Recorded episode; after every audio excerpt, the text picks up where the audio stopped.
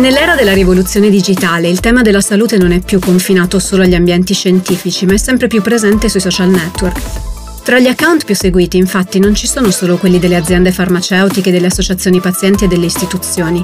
ma c'è una nuova figura, quella dei pazienti influenti, che raccontano quotidianamente la loro patologia sul web a una community fedele.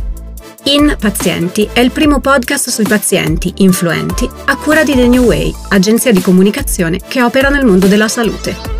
Insieme ad alcuni pazienti influenti cercheremo di capire come sta cambiando il modo di parlare di salute sui social media e perché queste figure sono considerate dei punti di riferimento per tanti altri pazienti. Io sono Terry, Head of Creative, e oggi sono qui con Alberto, Digital Strategist in The New Way. Ciao Terry, molto felice di essere qui oggi. Ciao Alberto. Oggi diamo il benvenuto a Gaia Presotto, paziente influente nell'ambito della sclerosi multipla, protagonista di questa puntata di In Pazienti. Grazie Terry Alberto per avermi invitato, sono super contenta di essere qui con voi. Ciao Gaia, benvenuta. Senti, parlaci di te e di cosa ti ha spinta a raccontarti sui social. Allora, io ho ricevuto la diagnosi di sclerosi multipla ormai nel 2013, quindi sono quasi alla decade con la patologia e all'inizio devo ammettere che sono stata molto silente sulla mia convivenza con la patologia per i primi praticamente sei anni, proprio perché non la consideravo qualcosa da dover condividere e soprattutto gli anni passavano e non era neanche qualcosa che dopo magari quattro anni dalla diagnosi davanti a una tazza di caffè dici eh sai cosa hai fatto quest'estate? Ma quattro anni fa ho ricevuto una diagnosi di sclerosi multipla. Non succede e però pian piano andavano avanti gli anni della convivenza con la patologia, più mi rendevo conto anche della mancanza di condivisione sulla patologia. Per anni ho cercato anche un confronto sul web perché io comunque ai tempi avevo 18 anni, quindi il web era un punto di riferimento per non solo la condivisione ma anche il confronto e devo ammettere che quando avevo io 18 anni con la patologia sul web c'era davvero pochissimo. Ricordo che avevo trovato giusto una piccola intervista su un sito web casalingo riguardo il farmaco che facevo ai tempi, ma a parte quello, nient'altro.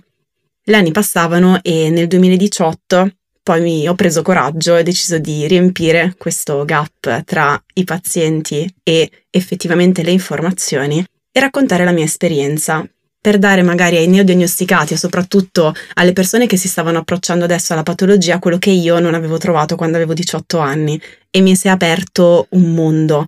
nel 2018 ho creato il mio canale YouTube Giornate di Sclero, dove ho iniziato a condividere la mia quotidianità, le mie esperienze e soprattutto qualche informazione molto basica sulla sclerosi multipla, perché io non volevo solo creare consapevolezza per chi la SM ce l'ha.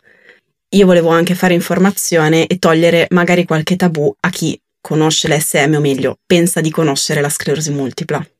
Grazie mille Gaia. Ehm, io ho qualche domanda, in realtà tantissime curiosità. La prima è, nel corso di questi anni sappiamo che hai costruito una, una bella community uh, fedele uh, che ti segue con grande interesse, grande passione, grande entusiasmo e lo, lo vediamo sui tuoi social quotidianamente. Puoi raccontarci un po' di più chi è il pubblico che ti segue, eh, che tipo di contenuti cercano, che cosa ti chiedono, quali sono appunto i rapporti che hai con questa community, quello che ti senti di condividere. Inizialmente quando pubblicavo solamente le mie giornate di sclero su YouTube, devo ammettere che c'era un rapporto più distaccato perché YouTube è sicuramente un, uno strumento potente e ai tempi quando ho iniziato questo progetto lo era molto, però per una patologia è difficile creare una relazione che sia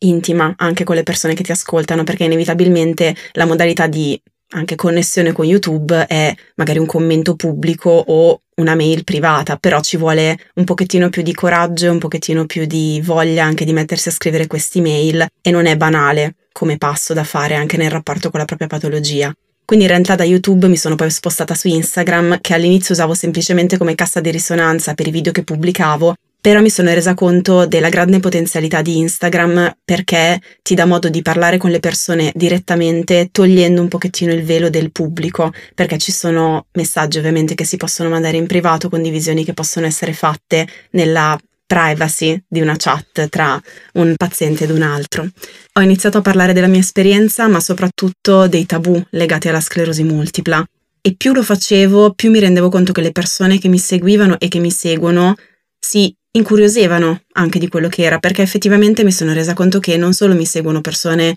che hanno la sclerosi multipla, ma man mano che parlavo delle difficoltà anche legate alla patologia e soprattutto alle difficoltà di interazione con una società che non è pronta per l'inclusione di una disabilità invisibile, mi rendevo conto che le persone che mi seguivano non erano solo persone con sclerosi multipla, erano magari parenti, fidanzati, fidanzate, compagni di persone con sclerosi multipla o persone che avevano una disabilità diversissima dalla mia, persone che avevano una disabilità invisibile diversissima dalla mia, ma che provavano le stesse identiche emozioni, le stesse identiche paure. E allora lì è sorta la domanda, ma forse non sono proprio legate esclusivamente alla patologia, queste sensazioni che io provo. E quindi la comunicazione si è ampliata, quindi abbiamo iniziato a parlare di abilismo, di abilismo interiorizzato, ho scoperto questa grandissima parola anni fa senza neanche rendermi conto di cosa effettivamente significasse e quanto questo impattava sulle mie giornate e sulle giornate delle persone che mi seguivano. Quindi più andavo avanti, più mi rendevo conto che c'erano dei temi che erano totalmente scoperti, ma che le persone avevano bisogno di un confronto su queste tematiche.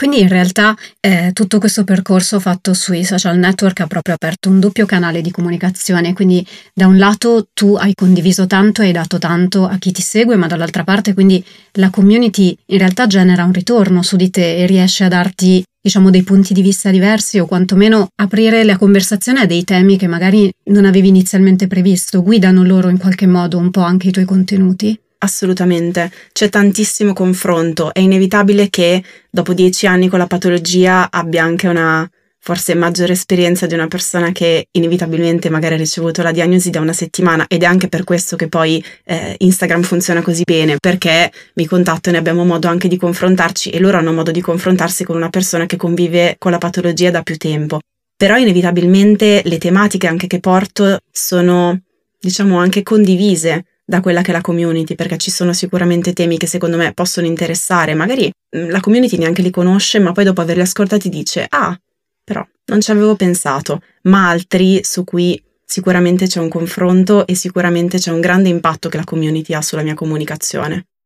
Molto interessante questo deve essere anche molto sfidante dover conciliare quello che sono le cose che immagino che tu vuoi condividere ogni giorno con invece anche magari tanti temi e tante tematiche che ti trovi a dover anche tu scoprire nel corso del tempo. Quindi volevo chiederti come concili quello che tu vorresti portare con quello che invece ti chiedono di portare e se ci vuoi portare un po' dietro le quinte di quello che è il lavoro del, del divulgatore in questo, in questo senso, che comunque oltre a dover approfondire le tematiche deve anche trovare un modo corretto per comunicarle, soprattutto perché come ci, ci raccontavi gli interlocutori sono molteplici, quindi non ci sono solo i pazienti, ma ci sono anche i parenti, gli amici, i fidanzati, le fidanzate, quindi quelli che è il mondo dei caregiver e poi anche una serie di altre, immagino, di tanti altri stakeholder, tante altre persone. Quindi come concili tutto questo? Poi anche se ti va di raccontarci un topic in particolare che per te è stato eh, inaspettato e che hai poi deciso di approfondire e ti ha portato anche qualcosa, quindi qualcosa che ti è tornato alla community che hai deciso di approfondire e qualsiasi esempio ci aiuterebbe molto. Diciamo che le tematiche sicuramente sono differenziate, ma mi rendo conto che quello che cambia molto la comunicazione è il fatto che un'esperienza sia personale o meno. Portare sempre il lato umano in quello che si racconta fa la differenza tra il creare o meno una relazione con le persone che ti seguono. Io non sono un clinico, quindi lo metto sempre bene in chiaro e per determinate tematiche è inevitabile doversi appoggiare a persone che hanno studiato, hanno una formazione per poter dare delle informazioni che siano precise che siano concrete. Quindi su quello, quindi su temi un po' più clinici è inevitabile l'appoggio esterno. Per tematiche invece più esperienziali, lì si può davvero giocare perché ci sono momenti, ci sono situazioni che le persone magari che non hanno una patologia, perché mi seguono anche persone, tra virgolette, sane, non si immaginano e quindi portare anche quel punto di vista fa scattare l'idea del ah, questa cosa non avevo pensato. Ma allora magari presterò più attenzione quando mi rapporto a un'altra persona, perché io non so mai quello che sta passando. Quindi la bellezza è proprio quella, è riuscire a mettere un sassolino, anzi un piccolo semino, nella mente delle persone che poi pian piano può germogliare ed è proprio fatto sul lato umano, perché tu non lo stai leggendo da un giornale, non lo stai leggendo da un'intervista, ma tu lo stai ascoltando, stai sentendo una persona che ti sta condividendo un'esperienza e quello è sicuramente molto molto potente. C'è un tema di eh, chiaramente ascolto attivo che è um, assolutamente preponderante in questo contesto e evidentemente lo è da entrambi i lati, nel senso eh, sia dal tuo punto di vista che dal punto di vista della tua community. Questo quindi ne fa più che una semplice, diciamo, attività collaterale, immagino, però poi tu nel frattempo hai anche un'attività, un lavoro, come concili gli aspetti di tutto questo? A volte hai dei momenti in cui magari non hai tutto questo desiderio di condivisione, più che altro magari legato alla stanchezza della quotidianità e a quel punto come ti approcci? Comunque cerchi di eh, produrre dei contenuti e di essere presente con la community o c'è una specie di uh, non detto di patto in cui tu compari quando uh, senti la necessità effettivamente di comunicare qualcosa? Credo siano entrambe le cose. Devo ammettere che non è semplice conciliare tutto e non mi sento così arrivata da dire che sono in grado di farlo, assolutamente, però la cosa bella della trasparenza è che la mia community conosce ormai quelle che sono le difficoltà, banalmente quando parlavi di fatigue, che è uno dei grandissimi sintomi della sclerosi multipla, che è come svegliarsi la mattina alle 8 ed aver già corso la maratona di New York, ma in realtà magari hai dormito 10 ore, quindi dovresti essere super riposata e in realtà non lo sei, quindi in quelle giornate è difficile perché non si hanno le energie. Ma a me piace condividere queste cose perché ti danno proprio il polso su quello che è reale e le persone che hanno la fatigue quando vedono queste giornate, quando io magari, è vero, non condivido tantissimo in quelle giornate, è inevitabile, magari condivido solo un paio di storie in cui magari approfondisco questa fatigue, i messaggi sono empatici, sono di ascolto perché si rendono conto della difficoltà di creare contenuti in quella giornata e secondo me il bello di costruire una community pian piano, magari senza numeri enormi, è proprio quello che è una community vera in cui c'è un reale ascolto di quella che è la persona dall'altra parte del telefono. Bello, questo è molto bello. Eh, non è solo quindi raccontare la propria storia, non è quindi solo cercare di sviscerare, approfondire degli argomenti, ma è anche una community che a tutti gli effetti dà, dà, supporto e chiede supporto, offre supporto, quindi un reciproco scambio da questo punto di vista. Oltre ai topic e agli argomenti che raccontano quella che è la tua esperienza, hai giustamente citato anche tanti altri temi che sono più delicati e in cui ovviamente nessun paziente influente può sostituirsi a un medico o comunque a un'informazione scientifica a quel proposito volevo chiederti se ti scrivono o ti contattano anche dei clinici, se ti è mai capitato. Sì, mi è capitato più volte con mio estremo stupore, soprattutto quando si aprivano tematiche appunto un po' più cliniche, ma che riscontrano sempre tantissima curiosità. Mi ricordo quando ho iniziato a parlare di sclerosi multipla, una delle tematiche che forse faceva anche più paura era la familiarità che c'è sulla sclerosi multipla, perché molti la confondono con ereditarietà, quando in realtà è una predisposizione genetica come per molte malattie autoimmuni. L'alimentazione, che è un altro tema importante ma forse ancora un po' sottovalutato. Il supporto psicologico, che è comunque un tema clinico, anche se spesso lo si mette un pochettino in secondo piano la parte terapeutica che sicuramente è importante e ci sono pazienti che sono anche interessati ad approfondire questo tema perché ci sono adesso tante ricerche, ci sono tanti farmaci nuovi rispetto banalmente anche a quando hanno diagnosticato a me la sclerosi multipla. E quando mi sono trovata a parlare con dei clinici è stato sicuramente sorprendente perché non mi aspettavo di poter arrivare anche a un pubblico del genere, ma è stato anche molto stimolante perché si riesce a vedere dall'altro lato che cosa c'è non solo clinici, ma anche ricercatori, ricercatrici che mi hanno scritto confermando il supporto e l'impegno che loro danno nella ricerca, dicendo ce la faremo, prima o poi potremo trovare una cura e vedendo quello che tu stai portando sui social, sono contenta di lavorare a questa tematica perché prima o poi ci arriveremo insieme e lì è stato bellissimo, veramente bellissimo poter vedere chi c'è dall'altro lato della medaglia. Bellissimo, questo è molto bello e volevo appunto chiederti a riguardo, dato che appunto hai questa, devo dire, posizione davvero privilegiata, hai un occhio e un orecchio privilegiati nell'ascoltare, nell'intercettare e nel vedere, soprattutto con l'occhio che hai nel, nel leggere come viene comunicato e come vengono comunicati tutti questi argomenti. Volevo chiederti se c'è qualcosa nel mondo dell'informazione su questa patologia che vedi che sta funzionando, che funziona, che è di valore, se ti va di condividercela, e se c'è invece qualcos'altro su cui secondo te c'è ancora della strada da fare e quale direzione pensi sia quella da prendere. Bella domanda, difficile. Chiudiamo proprio con la difficoltà. Però sì, è una domanda importante e mm, sicuramente una parte di comunicazione su cui continuare a puntare è la personalizzazione, quindi coinvolgere pazienti influenti o comunque persone che, come dicevi tu, hanno un orecchio sia da un lato che dall'altro per passare il messaggio che la personalizzazione anche solo del piano terapeutico è fondamentale. Adesso a livello clinico è un tema molto importante perché soprattutto per le disabilità invisibili, ma in generale per patologie autoimmuni che sono molto personali, un approccio personalizzato è sicuramente difficile perché è poco scalabile, però è fondamentale per riuscire a creare una vita che sia veramente autonoma, ma dal punto di vista sia mentale che fisico e che soprattutto ci possa essere da parte del paziente un approccio Propositivo è difficile perché si tratta comunque di una patologia non semplice da gestire, però sicuramente un po' più semplice. Una parte su cui, ahimè, secondo me dobbiamo lavorare ancora tanto è sulla rappresentazione della disabilità. E questo ne parlo un po' a 360 gradi, perché sicuramente per quanto riguarda la sclerosi multipla c'è ancora una comunicazione difficile da mandare giù, soprattutto per una persona che ho diagnosticata. Io mi reputo sicuramente privilegiata per la posizione che ho ad oggi, ma anche privilegiata perché al momento della diagnosi io fortunatamente, tra virgolette, era una patologia in famiglia che già conoscevo, quindi non ho avuto fin da subito il grande stereotipo della sedia a rotelle perché sapevo che non era così sempre ma io mi rendo conto che è una comunicazione che influisce tanto sui neodiagnosticati. Banalmente, una delle prime ragazze che mi ha scritto, Francesca, non dirò il cognome, mi ha proprio detto: Io la prima volta che ho sentito sclerosi multipla sono stata contentissima di averti trovato perché ho pensato subito alla sedia a rotelle e volevo buttarmi da un balcone.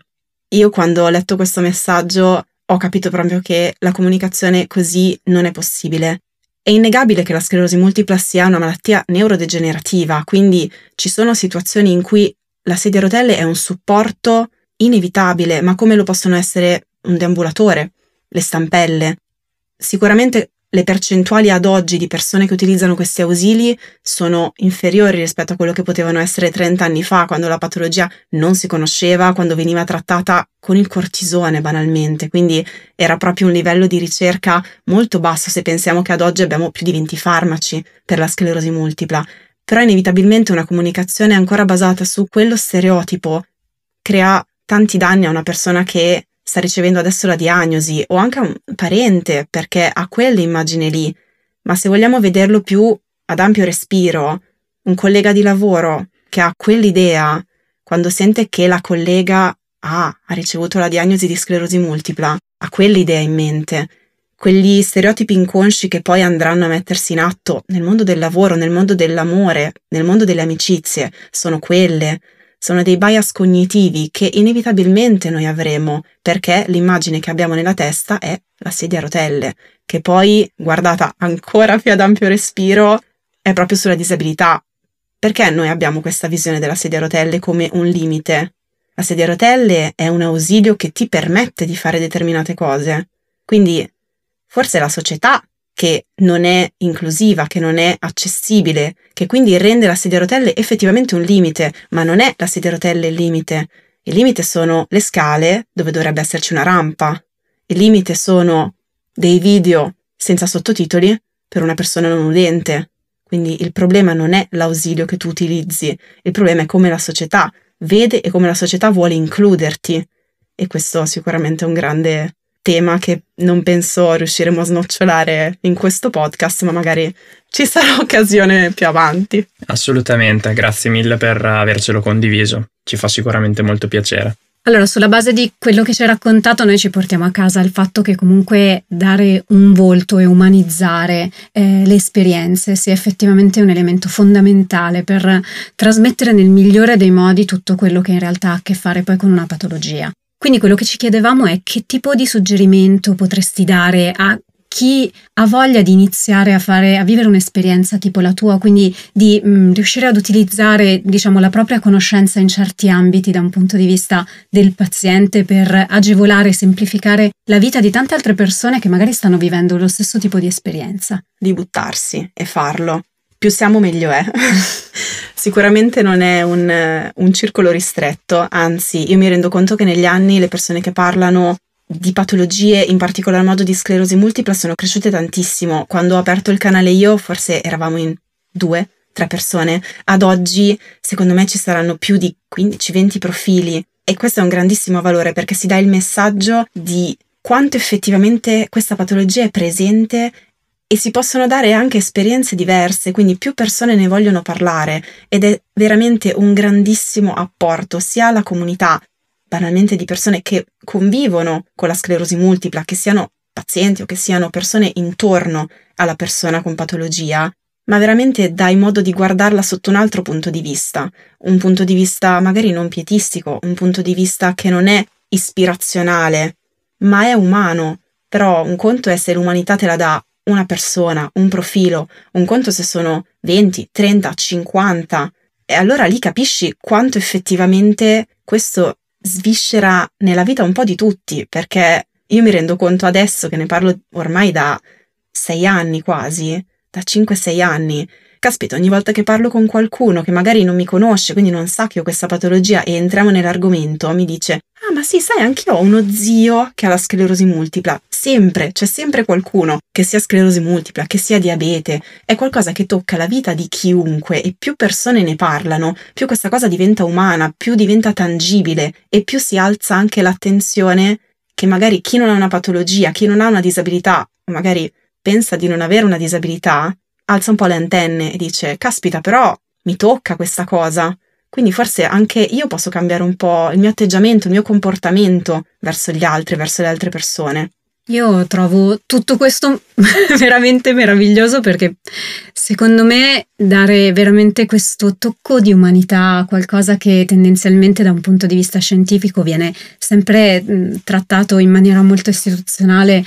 fa veramente credo una differenza incredibile credo veramente sulla vita di tutti, incluse le persone che, come dicevi tu, non sanno di avere alcun tipo di, eh, di, patologia, però fa parte, tutto fa parte della vita di tutti, incluso sicuramente il tema dell'inclusività, che mi pare assolutamente una chiave fondamentale di lettura in, in questo tema. Anche per me è stato molto bello, è stata una bellissima opportunità averti qui e ti ringrazio per la condivisione. Un'ultima riflessione che mi viene spontanea anche eh, rispetto a quello che hai appena detto Terry e rispetto alla condivisione di Gaia, il tema anche che tutto questo nasce da un canale che è digitale, che magari inizialmente è stato additato per tanti anni come impersonale, ma poi in realtà eh, abilita questa umanizzazione della comunicazione che magari su canali cartacei o analogici non avevamo ancora trovato, non in questi termini che ci hai raccontato tu oggi. Quindi per me questo è, è veramente, veramente molto, molto, molto interessante, molto bello e